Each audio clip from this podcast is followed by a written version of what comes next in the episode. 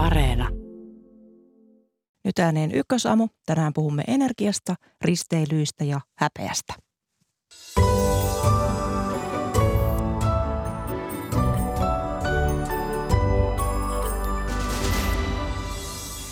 Eurooppa kärvistelee energiakriisissä ja esimerkiksi Saksa on palannut takaisin fossiilisten polttoaineiden pariin. Miten käy vihreän siirtymän siitä aluksi? Puolelta lisätietoja Viron uudesta hallituspohjasta, jonka jälkeen puhumme elpyneestä risteilijäliikenteestä. Häpeä on vahva tunne. Mitä häpeämme? Siitä on luvassa tuoretta tietoa lähetyksen lopuksi. Minä olen Mira Stenström. Tervetuloa kuulolle.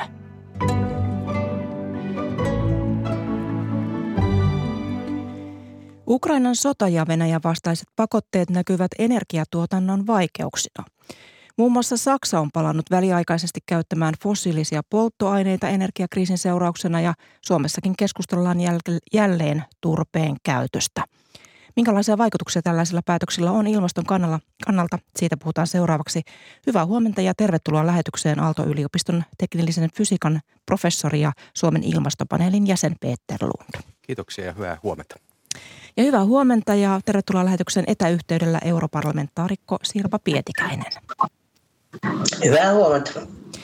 Aloitetaan Nord Stream 1 kaasuputkesta. Se suljettiin eilen kymmenen päivän mittaista huoltotaukoa varten ja Saksa ja Ranska ovat jo ilmaisseet huolensa siitä, jos Venäjä ei jatkakaan kaasutoimituksia huollon jälkeen.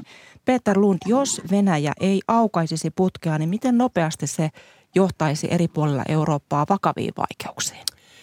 No tilannehan on hyvin vakava jo siitä syystä, että kesällä pyritään täyttämään tällä venäläisellä kaasulla niitä omia kaasuvarastoja talven varalle.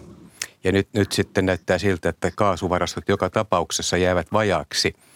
Et, että sitä kautta, jos sitten ei saadakaan edes kaasua nyt lisää, niin, niin, niin sitten ollaan talvella varmaan Keski-Euroopassa, erityisesti Saksassa tilanteessa, jossa joudutaan jopa niin kuin säännöstelemään energiaa. Eli, eli kyllähän tilanne on hy, hyvin vakava, joka sitten tämä vakavuus varmaan heijastuu koko Eurooppaan, että tästä, tästä silloin niin energia kriisiytyy vähän laajemminkin, koska markkinat ovat, ovat tavalla tai toisella toisiinsa sidoksissa. Voiko tällainen energian säännöstely olla edessä myös Suomessa? Eh, no ei se ole mitenkään poissuljettua eh, jo siitä syystä, että energian hinta, vaikka sitä energiaa olisi, niin voi olla, olla kovinkin korkea. Ajattelen sähkön hinta, joka nyt on tänäkin päivänä ennätyskorkealla, niin hinnat voi mennä vielä korkeammalle. Polttoaineiden hinnat, bensan hinta voi edelleen nousta. Et, et sitä kautta, sillä kellä on rahaa, voi, saa kyllä sitä energiaa, mutta, mutta yhteiskunnan kannalta ja tavallisen kuluttajan kannalta tilanne voi olla kyllä kestämätön. Eli eikä sitä kautta valtiolta vaaditaan varmaan toimia, että, että tämä jotenkin pitää säännöstellä silloin tilannetta. No Saksassa ollaan jo palattu käyttämään hiilivoimaloita tässä energiantuotannossa, kun Venäjä supisti jo aiemmin näitä kaasutoimituksia.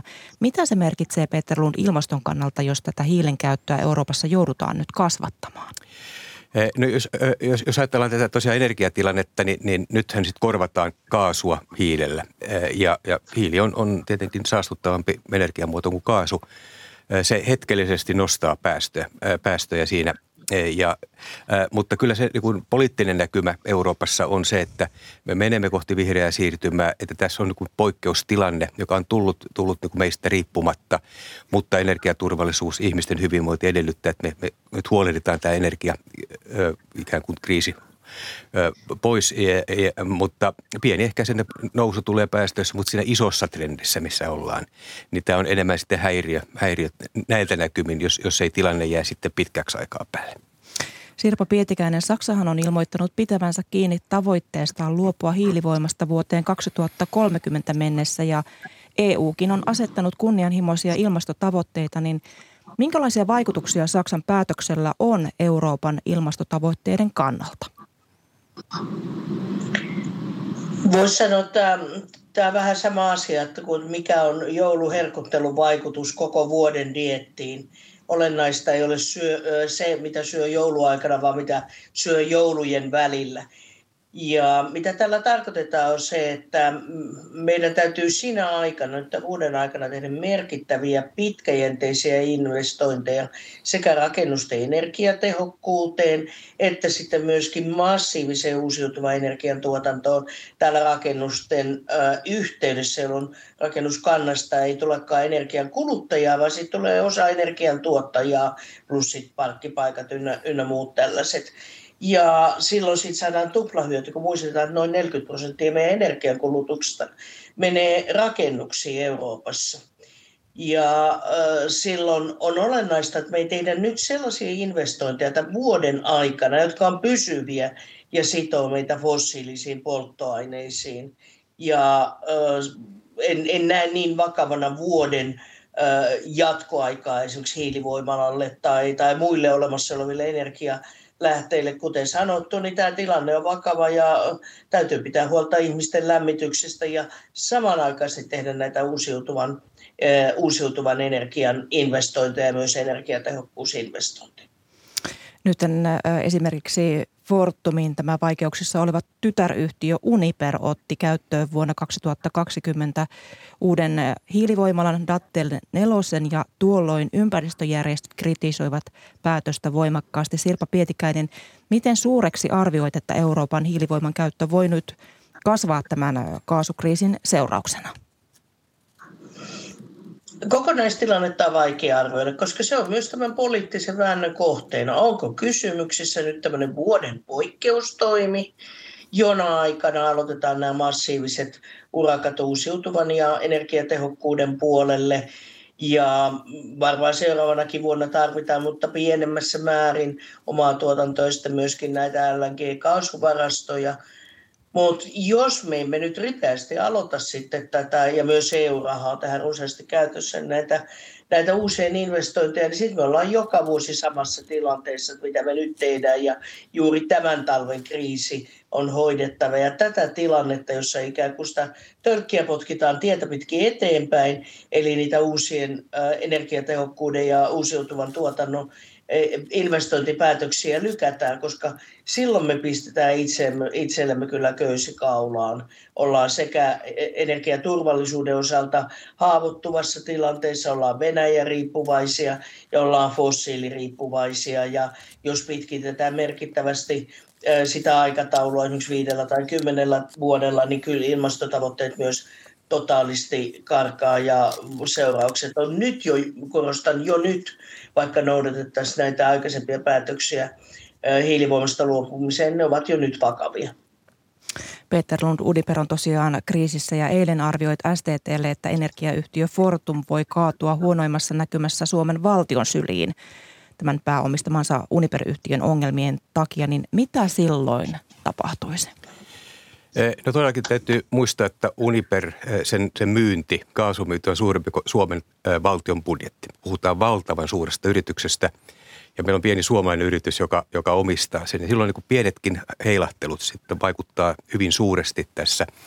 Ja, ja pahin arvio, katastrofi arvio on sitten tosiaan se, että – että et niin Fortumin rahkeet eivät riitä yrityksen, yrityksen niin kun hoitamiseen ja, ja, ja, ja silloin Saksan valtio saattaa niin kans, kansallistaa vähän sitaateissa ja, ja menetetään nämä, nämä investoinnit, mitä on tehty siihen yritykseen. Pahimmassa tapauksessa puhutaan siis, siis 14-15 miljardin euron, euron menetyksestä. Se on ehkä nyt hypoteettinen yläraja, mutta mutta se, se saattaa myös edellyttää, että Suomen valtio Fortumin kautta investoi. Saksalaiset edellyttävät, että Fortum, joka on se omistaja tässä, huolehtii myös vastuunsa. Eli, eli kyllähän siis pahimmat skenaariot on tosiaan, että menetetään miljardeja, mutta joudutaan myös maksamaan miljardeja. Ja tämä Uniperin koko luokka, se on siis Euroopan suurin energiayhtiö, voi sanoa valtavan suuri, että, että siellä se tosiaan silloin ei puhuta miljoonista, vaan aina miljardeista. Mutta voiko Fortum kaatua Uniperin myötä ja sillä tavalla mennä, me, meidän oma tämä energiasysteemi sekaisin? Eh, no, no tässä, tässä pelätään kyllä Euroopassa nyt tämän energiakriisin vuoksi, että, että saattaa syntyä tämmöisiä dominoefektejä. Eli, eli että yksi, yksi yritys kaata, kaatuu iso ja se alkaa kaatamaan muita. Ja tätä kautta muun muassa tässä menneillä viikoilla ää, Ranskan valtio kansallisti Ranskan energia, ää, sähköyhtiön EDFn, jolla on yli 100 miljardia ää, velkaa, jonka ydinvoimalat vaativat nyt isoja korjauksia. Puhutaan taas kymmenien miljardien investoinneista. Puolet Ranskan ydinvoimasta on alhaalla, koska on suuria korrosio-ongelmia. EDF ei pysty enää huolehtimaan siitä. Ranskan valtio kansallistaa sen. Ranskan valtion kansallistamassa myös kaasuvoimalat tässä ihan pian. Ja ehkä Saksa kansallistaa Uniperin, ehkä Fortum kansallistetaan myös tässä tilanteessa, jos ei se pysty kantamaan. Eli nähdään, että valtiot ottavat ikään kuin haltuunsa energiahuoltoa tässä, tässä pahimmassa tilanteessa. Ja, ja sehän tietenkin markkinatalouden kannalta on se kaikkein pahin tilanne, mitä voi, voi tapahtua, mutta että näinkin rajuja liikkeitä nähdään, niin tämä kansallistamisaalto saattaa mennä nyt Euroopan lävitse, että pelastetaan tämä energiahuolto. Ja saadaan myös ehkä tolkkua näihin hintoihin, jotka, jotka on täysin niin ryöstäytyneet myös sähkö, sähkön tuotannossa. Eli tämä valtion toivottavasti fiksu käsi tulee tähän, tähän sitten niin kuin auttamaan tätä tilannetta, jos, jos on tarpeen. No niin, energiahinta tosiaan noussut Suomessa ja Suomessa oli ö, sähkö eilen maanantaina ja edelleen tänään poikkeuksellisen kallista siitä huolimatta, että on kesä. Myös tämä turve puhuttaa. Siitä on noussut, noussut puhetta. Varautumisen ministerityöryhmä päätti keväällä, että polttoturpeen varmuusvarastointi pitää turvata ja huoltovarmuuskeskus on kesällä tehnyt sopimuksen Vapun kanssa polttoturpeen varmuusvarastoinnista. Niin Sirpa Pietikäinen, merkitseekö tämä Suomen ilmastotoimille takapakkia? Tässä on samasta asiasta kuin kivihiili kyse. Ja jos me varmuusvarastoidaan turvetta ilman, että me otetaan käyttöön lisää tuotantokapasiteettia, sitähän on aika paljon jo alasajettu, niin mielestäni se voidaan tehdä tämmöisen kriisitilanteen varalle. Sitten, ja ehkäpä joissakin tilanteissa se on myöskin järkevämpää kuin lisätä merkittävästi ja massiivisesti ja uusinvestoinnilla puun polttokapasiteettia, jolla on kovin paljon muutakin, muutakin kysyntää tuolla metsäteollisuuden puolella. Joten nämä ei ole suoranaisesti ristiriidassa edellyttää, että se pitkäjänteinen linja yhä edelleen pitää siitä, joka pitää sisällään tämän fossiilista täysin irrottautumisen myös niin kuin Suomen oman, omien ilmastotavoitteiden ää, mukaista, ja se on vieläkin täysin mahdollista. Ja itse asiassa tämä Venäjän kriisi ei, ei, ei hankaloita sitä, vaan se alleviivaa sen, että uusiutuva energia, sit kun se kapasiteetti on paikallaan, niin se on omalta osaltaan ää, kiristysvapaata ja riippumatonta, kun aurinkoa tai tuulta kukaan ei voi omistaa mutta monet fossiiliset tuotetaan aika ikävissä totalitaarisissa maissa ja, ja niissä on aina myös niin tämä tämmöinen turvallisuusriskiaspekti selvästi olemassa. Peter Eli kannattaa myös kysyä, anteeksi kun mä sanon tämän, mutta kannattaa myös kysyä sitten, kun me katsotaan koko Eurooppaa, että kuin viisas aikanaan tämmöinen niinkin tuoreeltaan, silloinhan me ei oltu missään Ukrainan kriisissä, niin tämmöinen Uniper-investointi on. Ja toisekseen Saksa on lupautunut irrottautumaan venäläistä kaasusta.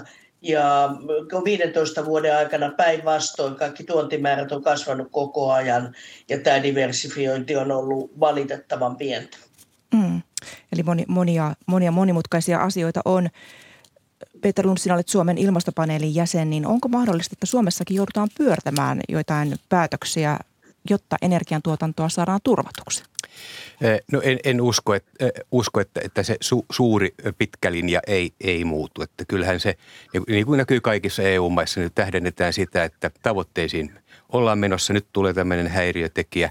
Ja e, erityisesti kyllä myös tulee sille se, että tämmöinen kriisitilanne se, se varmasti nopeuttaa siirtymää puhtaaseen energiaan ja omavaraisuutta kasvattaa – et, et en, en usko, että tällaisia, tällaisia ei, ei ole tarpeen nyt tässä vaiheessa tehdä näitä. Sitten mä painottaisin myös sitä, sitä, että esimerkiksi energiankäytön tehostaminen, säästö, niitä tarvitaan sekä siinä vihreässä siirtymässä että tässä energiakriisissä. Ja silloin meidän kannattaa juuri investoida näin toimia, joilla kaksi kärpästä yhdellä iskulla niin sanotusti saadaan lyötyä, että turvallisuutta lisätään, mutta sitten myös päästöjä saadaan alaspäin.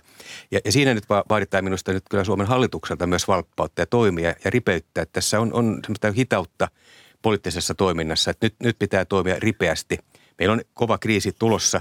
Ensi talvi on, on niin Euroopassa todella, todella haastava – heijastuu meillekin ja sitä kautta nyt pitäisi ne toimet, jotka sekä vihreä siirtymä että tätä energiaturvallisuutta parantavat lyhyelläkin tähtäimellä, ne pitää saada nopeasti käyntiin.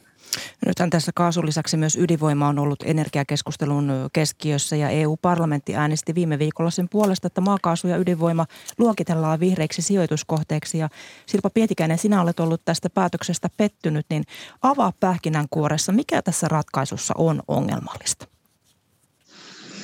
No ensinnäkin, jos me ajatellaan lyhyellä aikajänteellä tätä transitiota, niin kyllä se on tämä uusiutuva energia.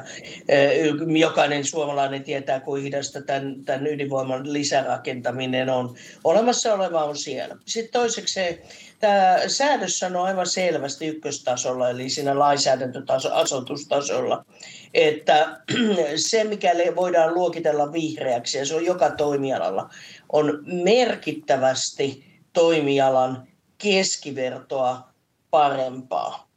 Ja se sanoo, että se pitää olla tieteellisesti perusteltua ja että tästä pitää muodostua sitten mitattaviin tämmöisiin standardeihin perustuva kultainen standardi nimenomaan vihreisille, vihreisiin siirtymäinvestointeihin.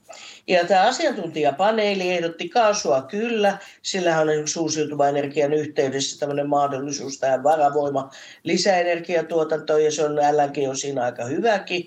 Mutta siinä, missä asiantuntijapaneeli ehdotti huomattavasti tiukempia, tuplasti tiukempia päästötavoitteita CO2-hiilidioksidipäästöille per tuotettu energiatonni, niin komissio päättikin ehdottaa ihan lähelle sitä haittarajaa, mikä on kivihiilelle merkittyä kaasulle, kaasulle haittarajaksi ja käytetään nyt esimerkiksi investointipankeissa.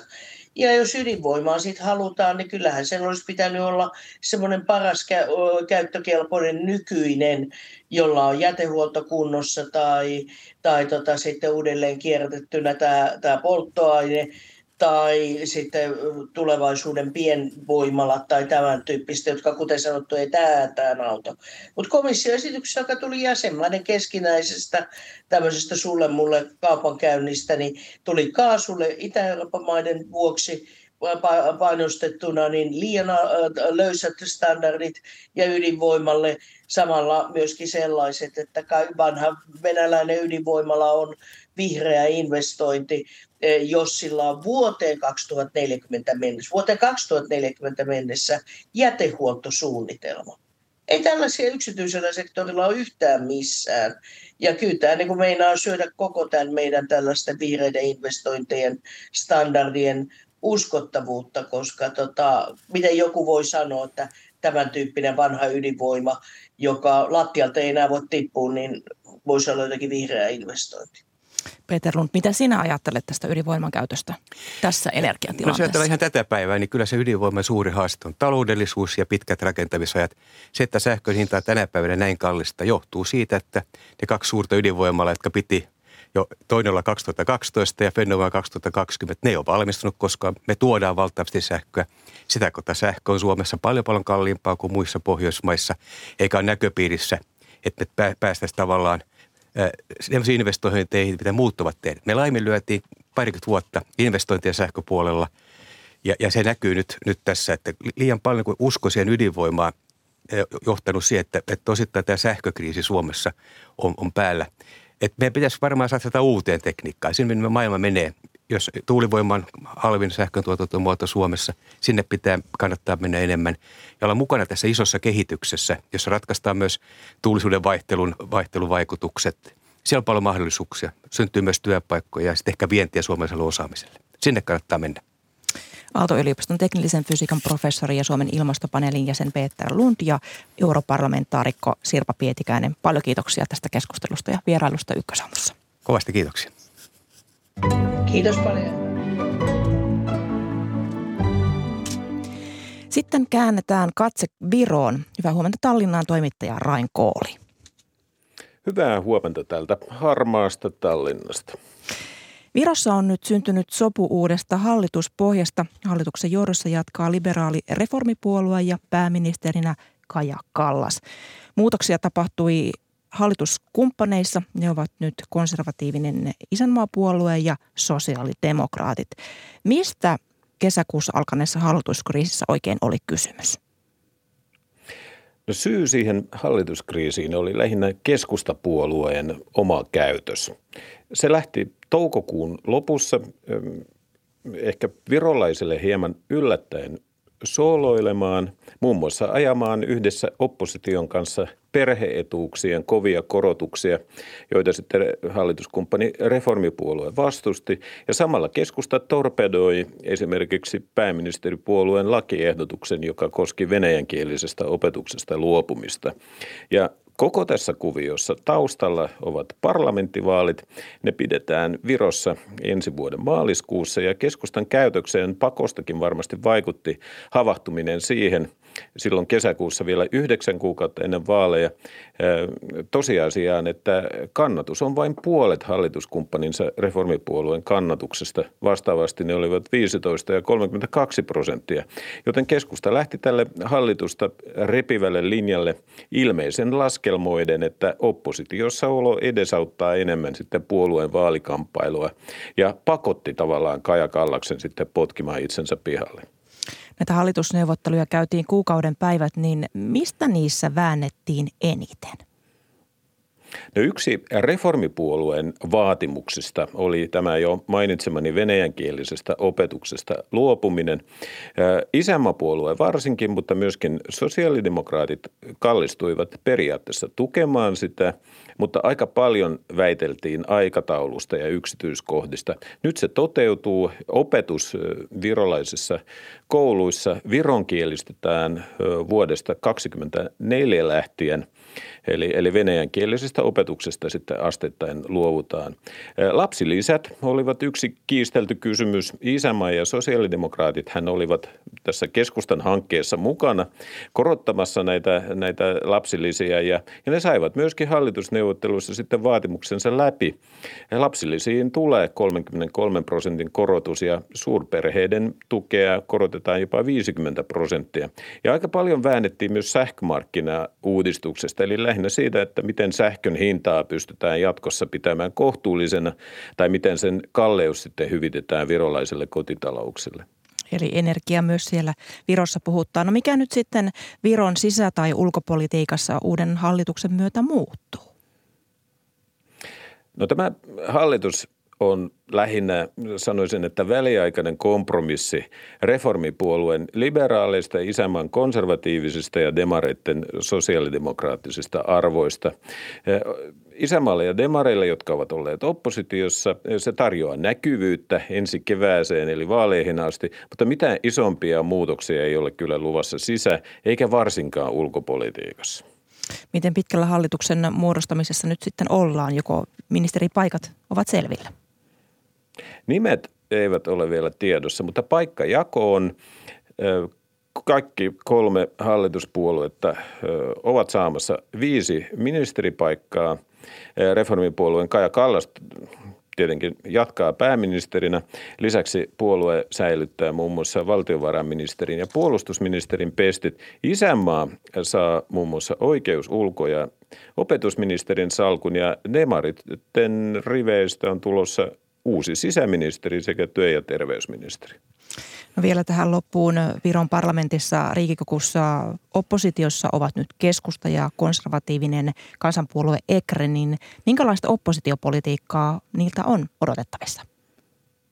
No ne ampuvat varmaan täysillä ihan vaalipäivään asti. Konservatiivinen kansanpuolue Ekrehän on muutenkin tunnettu sen johdon, mutta myös sen rivikansanedustajien hyvinkin räväköistä, sanoisin jopa Donald Trump-maisista ulostuloista ja, ja tuskin se nyt tämän vaalikampanjan aikana helpottuu pikemmin päinvastoin. Keskusta taas joutuu oppositioon – tilanteessa, jossa se kannatus on huono, varsinkin vironkielisten äänestäjien keskuudessa. Eli silläkään ei ole mitään menetettävää, eikä se varmasti paukkuja säästä. Kiitos Raino Kooli näistä tiedoista ja mukavaa päivää sinne Tallinnaan, vaikka siellä harmaata taivasta näkyykin. Kiitos samoin. Kiitos.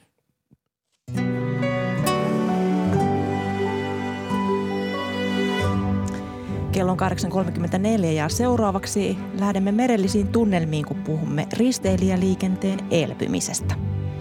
Että saa hävetä, näin sanotaan, vaan kenen pitäisi hävetä. Suomalaisten häpeän tunnetta on kartoitettu ja näihin tuloksiin perehdymme lähetyksen lopuksi. Mutta sitten risteilymatkailuun, joka joutui koronapandemian kurittamaksi muiden alojen lailla, mutta nyt kansainväliset risteilijät ovat jälleen tuttu näky Helsingin edustalla. Tervetuloa lähetykseen Helsingin, Helsingin Sataman matkustajaliiketoiminnan johtaja Kai Takolander. Hyvää huomenta. Huomenta ja kiitos. Helsinki on siis yksi Euroopan vilkkaimmista ulkomaanliikenteen matkustajasatamista ja kansainvälisen tämän risteilijäliikenteen tiivein sesonki, se on juuri meneillään. Miten hyvin kansainvälinen risteilyliikenne on nyt alusmäärällisesti palautunut tuosta pandemia-ajasta? No tämä on palautumassa kyllä, että et kun pandemian aikana viime vuosi oli lähestulkoon ihan nolla, että meillä oli ihan muutama, muutama vierailu vaan. Ja, ja ennen pandemiaa niin, niin, niin viimeinen ehjä vuosi, eli 2019, niin meillä oli yli 300 vierailua laivavierailua, niin, niin, niin tänä vuonna näyttää siltä, että me päästään semmoiseen 160, 167 on tämän päivän ennuste tälle tälle sesongille, eli noin puolessa välissä ollaan.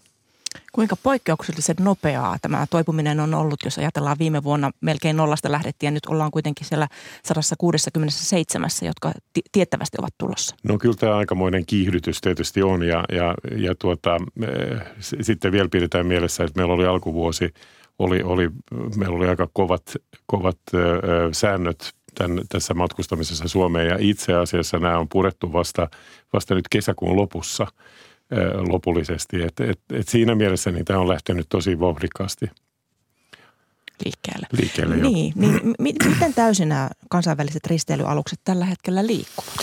No kyllä, tä, kyllä siellä näkyy niin tämä, tämä pandemian jälkeinen aika, että, että verrattuna aikaisempaan, niin, niin kyllä, kyllä niiden täyttöaste on matalampi – joten siellä, on, siellä tulee vähemmän matkustajia per, per saapuminen kuin aikaisemmin.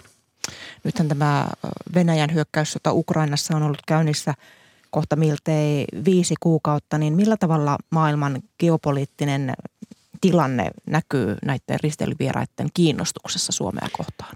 Mitä kauempaa tullaan, sen, sen, sen vähemmän tiedetään näistä paikallisista olosuhteista. Ja silloin se, kun katsoo karttaa tuolta niin kuin vähän kauemmasta perspektiivistä, niin kyllähän tämä pelottavalta näyttää, kun on, kun on 1344 kilometriä maarajaa tämmöisen hyökkääjä valtion kanssa, niin tota, kyllä, kyllä se näkyy näiden risteilyvarustamoiden kysynnässä – ja, ja, ja tietysti sitten kun, kun on jätetty, nämä jättää tietysti sen Pietarin ö, käymättä.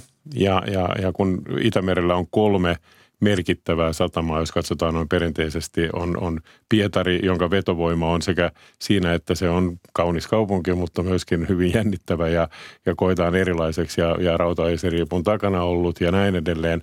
Eli siinä on eksotiikkaa ja siellä on kulttuuria ja näin edelleen, historiaa, mutta sitten eh, kaksi muuta on Tukholma ja Kööpenhamina. Niin se pieni riski tässä on olemassa, että kun Pietari jää pois, niin sitten nämä, nämä myöskin nämä Suomenlahden satamat jää, jää myöskin sitten ohjelmasta pois. Mm, tämähän to, niin kuin sanoit, niin matkakohteena Pietari on ollut vetovoimainen ja teillä satamaorganisaatioissa oli suunnitelmissa esimerkiksi väliaikainen Pietarin terminaalikin, joka käsittääkseni nyt on sitten jäissä. Joo, se liittyy meidän siihen Pietarin linjaliikenteeseen, mutta, mutta tota, no tosiaan niin kun, kun nyt ei ole tätä liikennettä, liikennettä ollenkaan sattuneesta syystä, niin, niin, tota, no, niin me, me toistaiseksi ollaan, ollaan todella lykätty sitä, sitä investointia odotellaan, katsotaan tilannetta. Niin miltä tuo Pietarin liikenteen kohtalo näyttää tällä hetkellä? No mä, mä, sitä on vähän vaikea ennustaa, että kyllähän nämä käänteet on ollut hyvin nopeat nyt, nyt niin kuin, tietysti niin kuin pandemian takia niin, niin liikenne oli joka tapauksessa seis, mutta että, että kyllä tämä, tämän hetken poliittinen tilanne näyttää siltä, että ei nyt ihan lyhyessä, lyhyellä aikavälillä olla avaamassa mitään liikennettä sinne. Mm. Nämä esimerkiksi aasialaisturistit olivat ennen pandemiaa Helsingin katukuvassa hyvinkin yleinen näky. Heitä tuli tietysti tuota, paljon, paljon lentäen, mutta moni sitten päätyi myös risteilylle. Niin minkälainen on tällä hetkellä tällaisen kansainvälisen liikenteen tavallaan se matkustajakirjo? Kuinka paljon se on muuttunut siitä ajasta ennen pandemiaa? Joo, kyllä, kyllä näitä, näitä aasialaiset turistit on jääneet pois osittain sen takia, että heillä on vaikeuksia sitten palata kotimaahansa, koska heillä on aika tiukat säännöt vielä näissä karanteeneissa sun muita johtuen pandemiasta, mutta myöskin niin, niin on, on tietysti Finnairin tilanne myöskin tästä geopoliittisesta tilanteesta ja tästä, tästä Ukrainan tilanteesta johtuen, niin, niin reitit, Finnair on joutunut reitittämään uudestaan sitten niin kuin näitä asianlentojaan ja, ja tämä tilanne ei ole ihan en, ennallaan sitten niin kuin tämän, tämän reittijärjestelmän kanssa. Ja, ja tota noin, näin ollen niin aasialaiset nyt vaan puuttuu. Ja, ja, tota noin, ja, ja siihen on, on mun käsittääkseni sitten sekä Visit Finland että Finnair panostanut aika paljon historiallisesti, että yritetty, tämä on ollut semmoinen aika, aika tärkeä asia ja nyt sitten mietitään, mistä niitä turisteja sitten tulee. Kansainvälisten risteilyyhtiöiden vieraat on, on hyvin monikansalliset, että kyllä yhä edelleen – edelleen amerikkalaiset on, pohjoisamerikkalaiset turistit on, on niin kuin dominantti segmentti, mutta siellä, siellä on sitten niin kuin todella monia kansallisuuksia sitten löytyy niiltä aluksilta. Mutta löytyykö vielä venäläisiä turisteja? Ei oikeastaan. Että kyllä, kyllä nekin, nekin niin kuin turisteina loistaa poissaolollaan. Että, että, tota noin, mutta että tietysti sitten venäläisiä, jotka asuvat niin kuin vakituisesti länsimaissa, niin kyllähän he liikkuu tietysti sitten. Keski-Euroopassa kesälomat ovat vasta alkamassa nyt, nyt elokuussa, kun meillä sitten koulut, koulut alkavat, niin miten paljon se heijastuu risteilyihin? No kyllä se nämä kansainvälisillä risteilijöillä, niin, niin se, se näkyy niin, että nyt, nyt on lähtenyt se kaikkein ää, vilkkain sesonkin meillä liikkeelle. Että jos me, me ollaan niin kuin siitä, mitä mä mainitsin, se mikä meillä on nyt tämän hetken tilanne, että 167 vierailua, niin me ollaan siellä puolessa välissä nyt. Ja, ja, ja tota, nyt, nyt tämä lähtee niin kuin oikein tiiviiksi tämä sesonki ja sitten se, se hiljenee tuossa syyskuussa. Suomalaiset myös lähtevät laivoille, monesti ostoksille, monesti artistivieraiden perässä, niin kun meillä nyt on ollut tässä tätä pandemia-aikaa ja, ja moni ei ole päässyt yhtään minnekään liikenteeseen, niin näkyykö tämä pandemia ajan tuoma tavallaan tämmöinen matkustamisen paine myös kotimaisissa matkailijoissa? No kyllä se jossain määrin on, on nähtävissä ja, ja, ja kyllä, kyllä ihmiset on lähteneet vilkkaasti liikkeelle.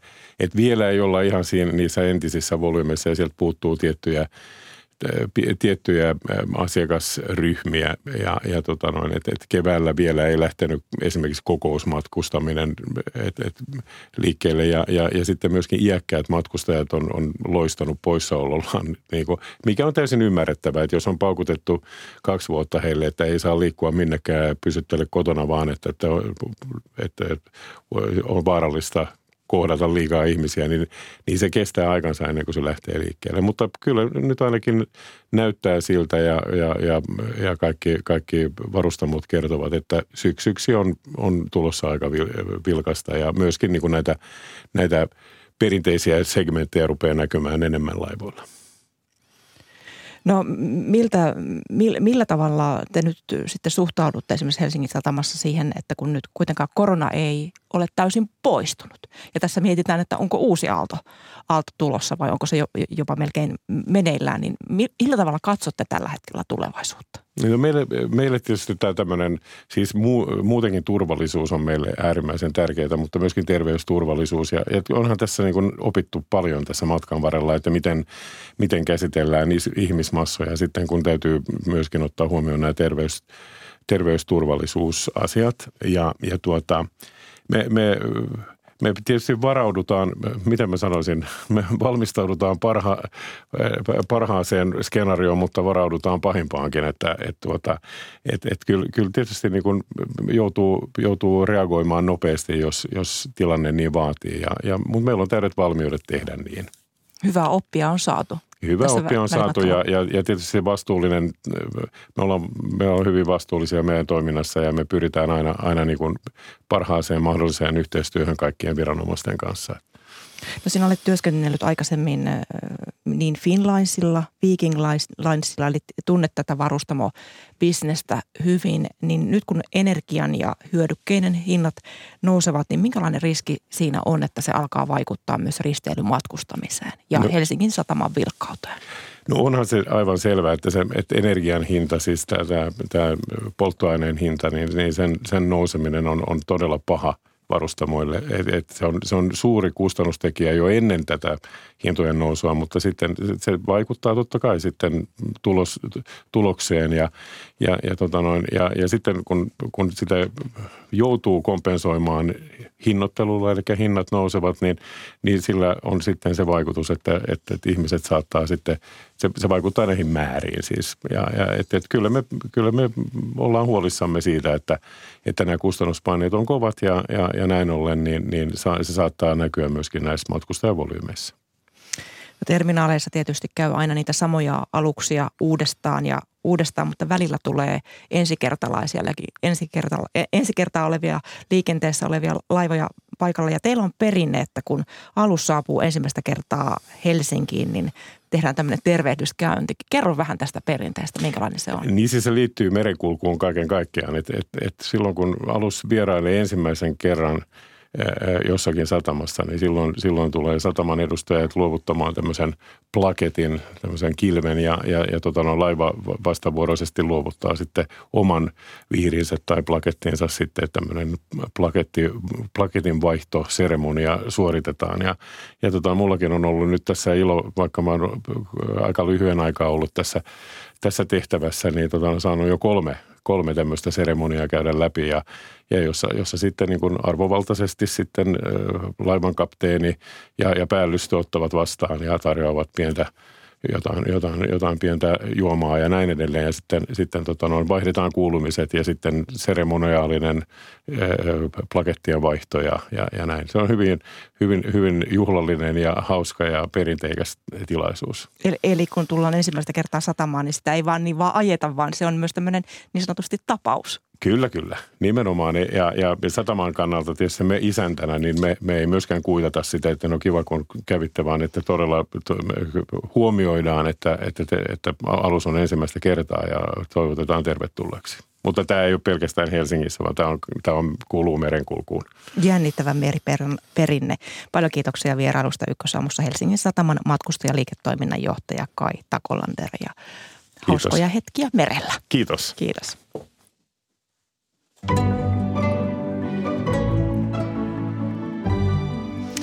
Seuraavaksi sukelletaan häpeän maailmaan. Tuore kyselytutkimus on nimittäin selvittänyt sitä, mikä suomalaisia hävettää itsessä ja muissa. Etäyhteydellä mukana on kyselen laatineesta viestintätoimisto Tekiristä toimitusjohtaja Riikka Kouhi. Hyvää huomenta. Huomenta. Te kysyitte verkkopaneelissa yli 18-vuotiailta ihmisiltä, mitä he häpeävät. Minkälaiset teemat nousevat esiin, kun suomalaisilta häpeästä kysytään? No kyllä ne asiat, jotka itse eniten hävettää, niin, niin liittyy, liittyy oikeastaan omaan itseen, esimerkiksi omaan painoon tai sitten niihin asioihin, mitä tekee, eli esimerkiksi päihtyneenä tehtyihin asioihin tai, tai taloudellisiin ongelmiin. Mutta sitten toisaalta kysyttiin myös sitä, että kenen, kenen pitä, muiden pitäisi hävetä, niin sit siellä nousi, nousi erityisesti äh, rasistit, rasistit, rikolliset ja, ja toisaalta sitten esimerkiksi Putin suomalaiset äh, tukijat. Ulkonäköhän on perinteinen häpeän aihe, niin kuinka paljon teidän kyselyn perusteella niin häpeän aiheet pysyvät muuttumattomina vai kuinka paljon ne elävät ajassa? No sitä on tietysti tämän yksittäisen tutkimuksen pohjalta vähän vaikea arvioida, mutta, mutta mä ehkä sanoisin niin, että, että on, on varmaan tämmöisiä vähän niin kuin ikiaikaisia teemoja, kuten esimerkiksi just paino ja, ja sitten oma pituus, jotka, jotka nousee tämän tyyppisissä asioissa, jotka liittyy, liittyy omaan itseen. Mutta sitten jos katsoo näitä tuloksia, niin tämä nousee esimerkiksi korndenialistit ja sitten toisaalta sähköpotkulautailijat – ja, ja toisaalta sitten esimerkiksi ää, ilmastonmuutokseen liittyvät asiat, niin ne on varmasti sellaisia, joita ei niin 10-20 vuotta sitten olisi tämmöisessä kyselyssä edes osattu nostaa esiin. Niin omien henkilökohtaisten ominaisuuksien lisäksi tosiaan myös muiden tekemiset hävettävät, niin ketkä kaikki, keitä kaikkia suomalaiset laittaisivat häpeä, häpeä paaluun? Kyllä siellä tosiaan nousee niin nämä rasistit, rikolliset, sitten tosiaan mainitaan, mainitaan Putinin suomalaiset kaverit – verovälttelijät, salaliittoteoreetikot, sovinistit. Eli, eli kyllä sieltä niin kuin aika monenlaista nousee. Kyselyn mukaan naiset häpeävät miehiä enemmän ja useammin, niin kuinka paljon häpeän aiheissa on sukupuolittunutta eroa?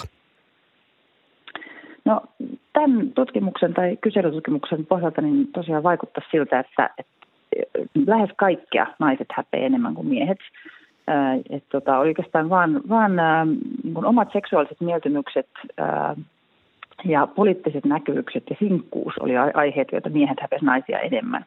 Ja jos katsotaan sitä, että kun ketkä että ei lainkaan häpeä asioita, niin miehistä 12 prosenttia ja naisista 9 prosenttia ei pitänyt niin mitään näistä asioista hävettävänä. Että kyllä se niin kuin tuntuu olevan, olevan tämmöinen niin kuin selkeä sukupuolijakauma tässä.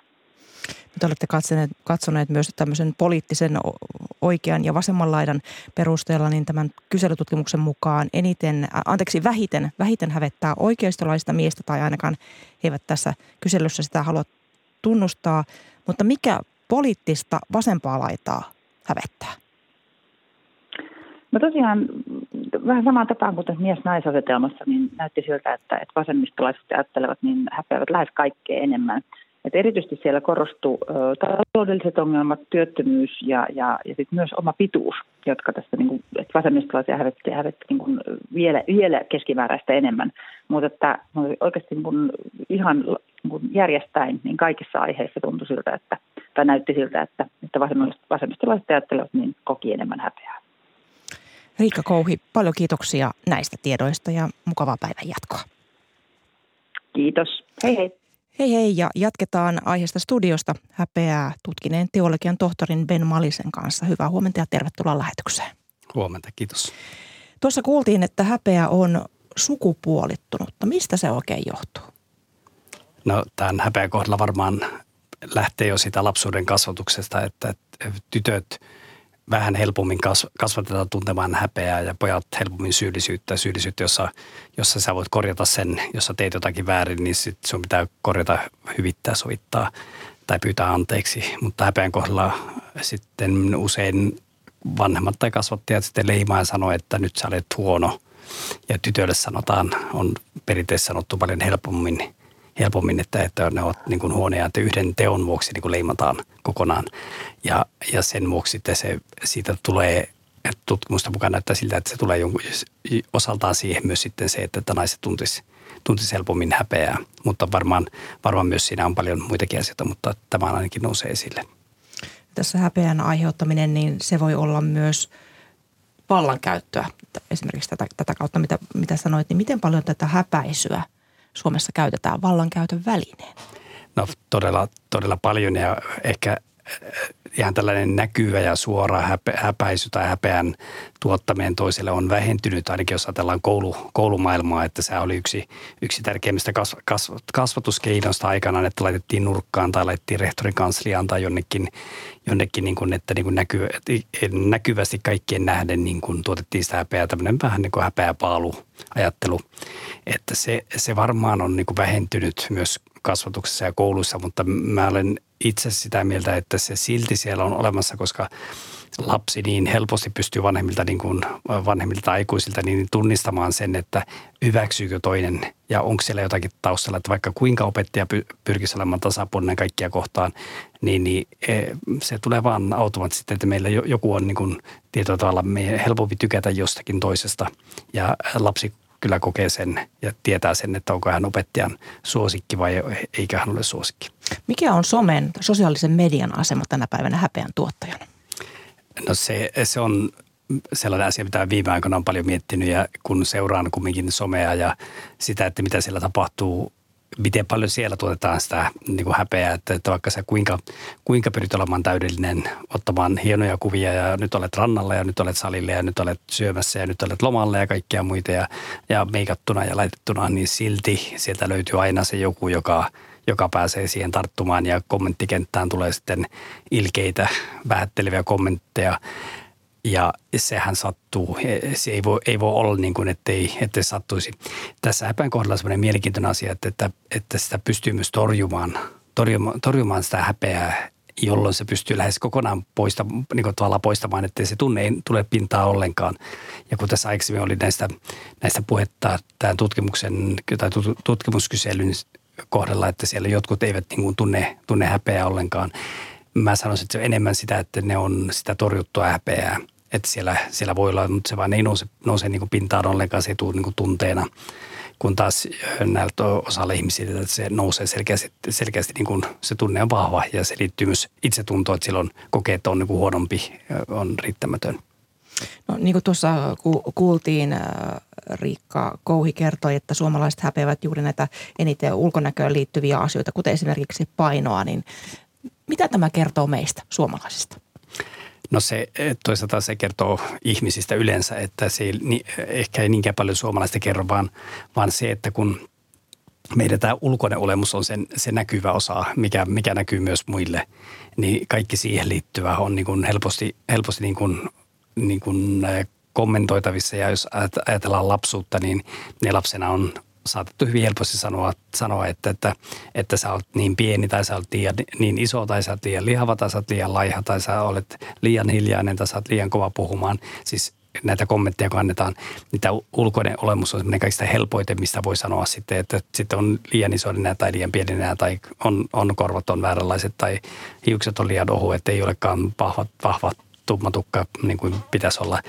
Ja näistä tulee sitten aikuisuuteen, että pienet, pienetkin kommentit siihen liittyen tai itsellä se tavallaan se jo ajatus ja taustalla on, että mä en, mun pitäisi olla toisenlainen, että, että mä en voi olla tämän painoinen tai tämän pituinen tai tämän näköinen, mun pitäisi olla jotakin muuta, jotta muut voisi hyväksyä minut.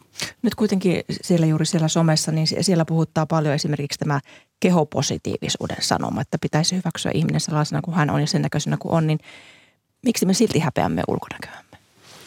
No siinä, jos ajatellaan tätä, tätä niin kehopositiivisuutta, niin tietyllä tavalla se oma piiri, missä, missä se hyväksytään, niin siellä se on niin kuin helppo, helppo tavallaan, että, että, että siinä on sama, samanmielisten porukassa on, ei tarvitse tuntea häpeää, mutta sitten ne ulkopuoliset, jotka, jotka sitä häpeää meille, meille tuottaa sitten, jotka eivät hyväksykään.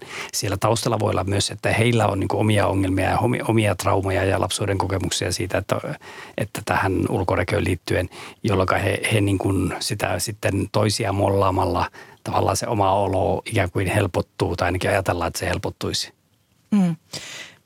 Tässä kyselyssä niin paljastui sekin, että harva häpeää onnellisuuttaan ja onnellisuus myös aika usein näkyy ulospäin, niin miksi me emme sitä häpeä?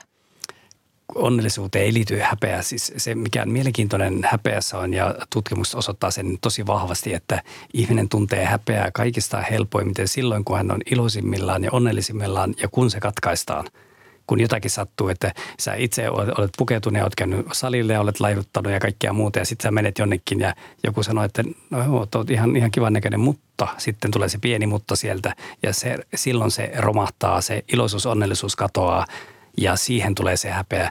Mitä, mitä iloisempi, onnellisempi on, niin sitä voimakkaammin tulee mä joskus olen sanonut, että, että, tai joku on kysynyt, että onko sitten parempi olla vähän, että ei koskaan ole iloinen ja onnellinen. Se on ihan totta, että jos et, et ole kovin iloinen ja onnellinen, niin se ei, ei paljon haittaa, vaikka joku sanoo mitä tahansa. Mutta jos sä olet itse niin kuin sitä mieltä, että nyt sä olet onnistunut ja joku toinen kommentoi negatiivisesti, niin se häpeä tulee siihen. Mm. Onko häpeästä mitään hyötyä yksilölle? Paljonkin hyötyä. Yhteiskunnalle on paljon hyötyä, koska, koska häpeä, syyllisyys – pitää yhteiskuntaa pystyssä. Että meistä monikaan syyllisyys sen vuoksi, että me ei rikota lakia, koska me tiedetään, että siitä tulee seurauksia. Me joudutaan maksaa sakottaa, joudutaan vankilaan häpeä siitä, että meidät leimataan, vaikka yhden tietyn teon vuoksi saattaa loppuelämäksi meidät leimata. Ja, mutta sitten ennen kaikkea siinä on tärkeää se, että, että me ei rikota toisten rajoja, kun me tiedetään, että mitä se aiheuttaa toiselle – niin me ennen kuin tiedetään, että me ei, me ei haluta rikkoa toisen rajoja, eikä me anneta toisten rikkoa meidän rajoja, koska se, me ei haluta toiset tekevän meille sitä, mitä me emme halua, koska siitä tulee se, se häpeä, häpeä tulee.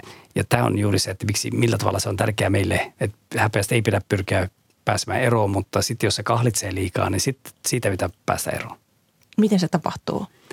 Es, periaatteessa itsensä hyväksymällä, että löytää sen, että, että mä olen tällaisena, mä olen tällaisena riittävä. Ja jos muut ei hyväksy minua tällaisena, niin sitten se on heidän ongelma. Tämä on niin kuin lähtökohtaisesti se, se, se niin kuin tähän liittyvä asia. Hyvä minkki. Paljon kiitoksia vierailusta Ykkösaamussa. Häpeää tutkinut teologian tohtori Ben Malinen. Kiitos. Kiitos paljon.